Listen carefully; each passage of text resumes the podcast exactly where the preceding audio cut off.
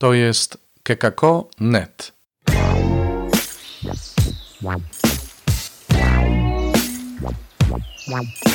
Poranny suplement diety. Chrystus zmartwychwstał. Tu Robert Hecyk z oazy Koinonian, chrzciciel w Błotnicy. Dzisiaj w jednym z ostatnich odcinków tych naszych warsztatów świadectwa chciałbym poruszyć temat fundamentalny. Właściwie nie tyle ja chciałbym go poruszyć, ile porusza go Słowo Boże dzisiejsze. Mamy Szawła uwięzionego, Szawła, którego pochwycili jego współwyznawcy, ale przejęli go Rzymianie, bo się zrobiło straszne zbiegowisko. I Szaweł siedzi w więzieniu. I Bóg mu mówi: Nie bój się, Szawle, bo tak jak dawałeś świadectwo o mnie w Jerozolimie, tak będziesz je dawał w Rzymie. Sytuacja jest nie do pozazdroszczenia. Paweł siedzi w więzieniu, nie wie co go spotka. Nienawiść jego rodaków sprawia, że właściwie może się spodziewać wszystkiego, zwłaszcza śmierci.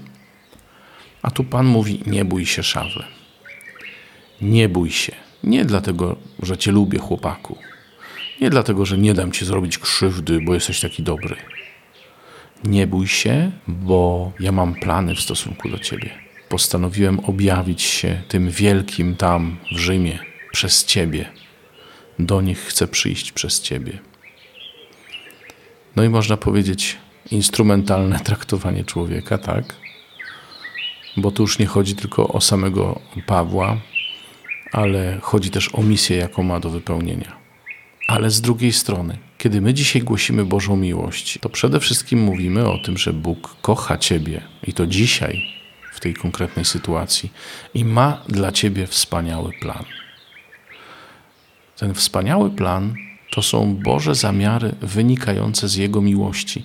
Jeśli nie uwierzę, że Bóg mnie kocha, to cokolwiek będzie się działo w moim życiu, będę traktował albo jako przekleństwo, albo jako właśnie dopust Boga niemiłosiernego, e, albo jako straszną lawinę przypadków. Natomiast jeśli wierzę w Jego miłość i w to, że On ma zamiary pełne pokoju, a nie zagłady w stosunku do mnie, to wszystko, co się dzieje, będę odczytywał właśnie zgodnie z tym, że Bóg mnie kocha, że jestem częścią Jego planu, Jego planu zbawienia ludzi.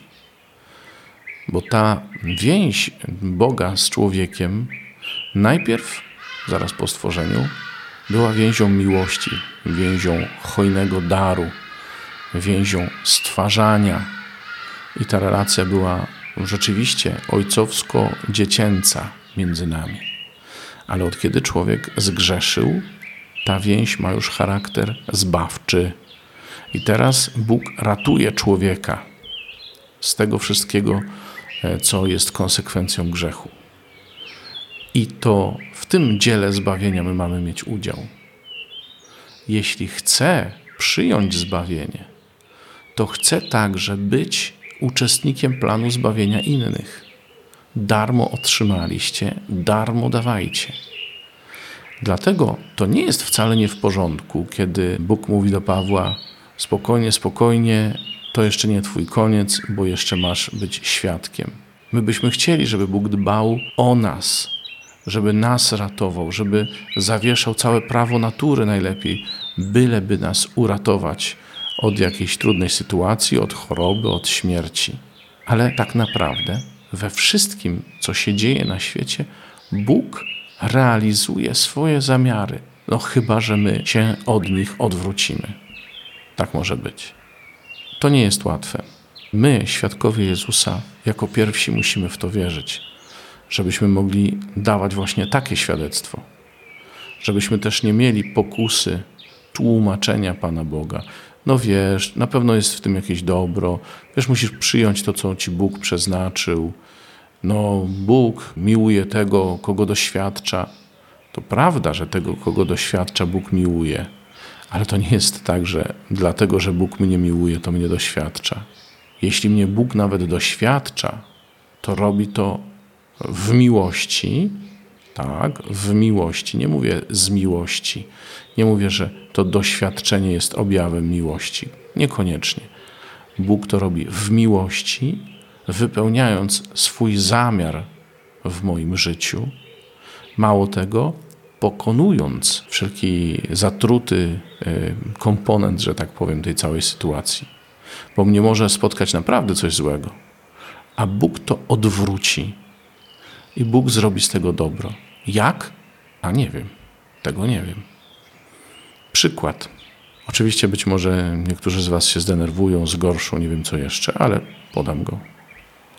Niemiłościwie panująca epidemia koronawirusa, zwana również pandemią, ze względu na jej globalny charakter i zasięg. Nikt nie powie, że to jest coś dobrego.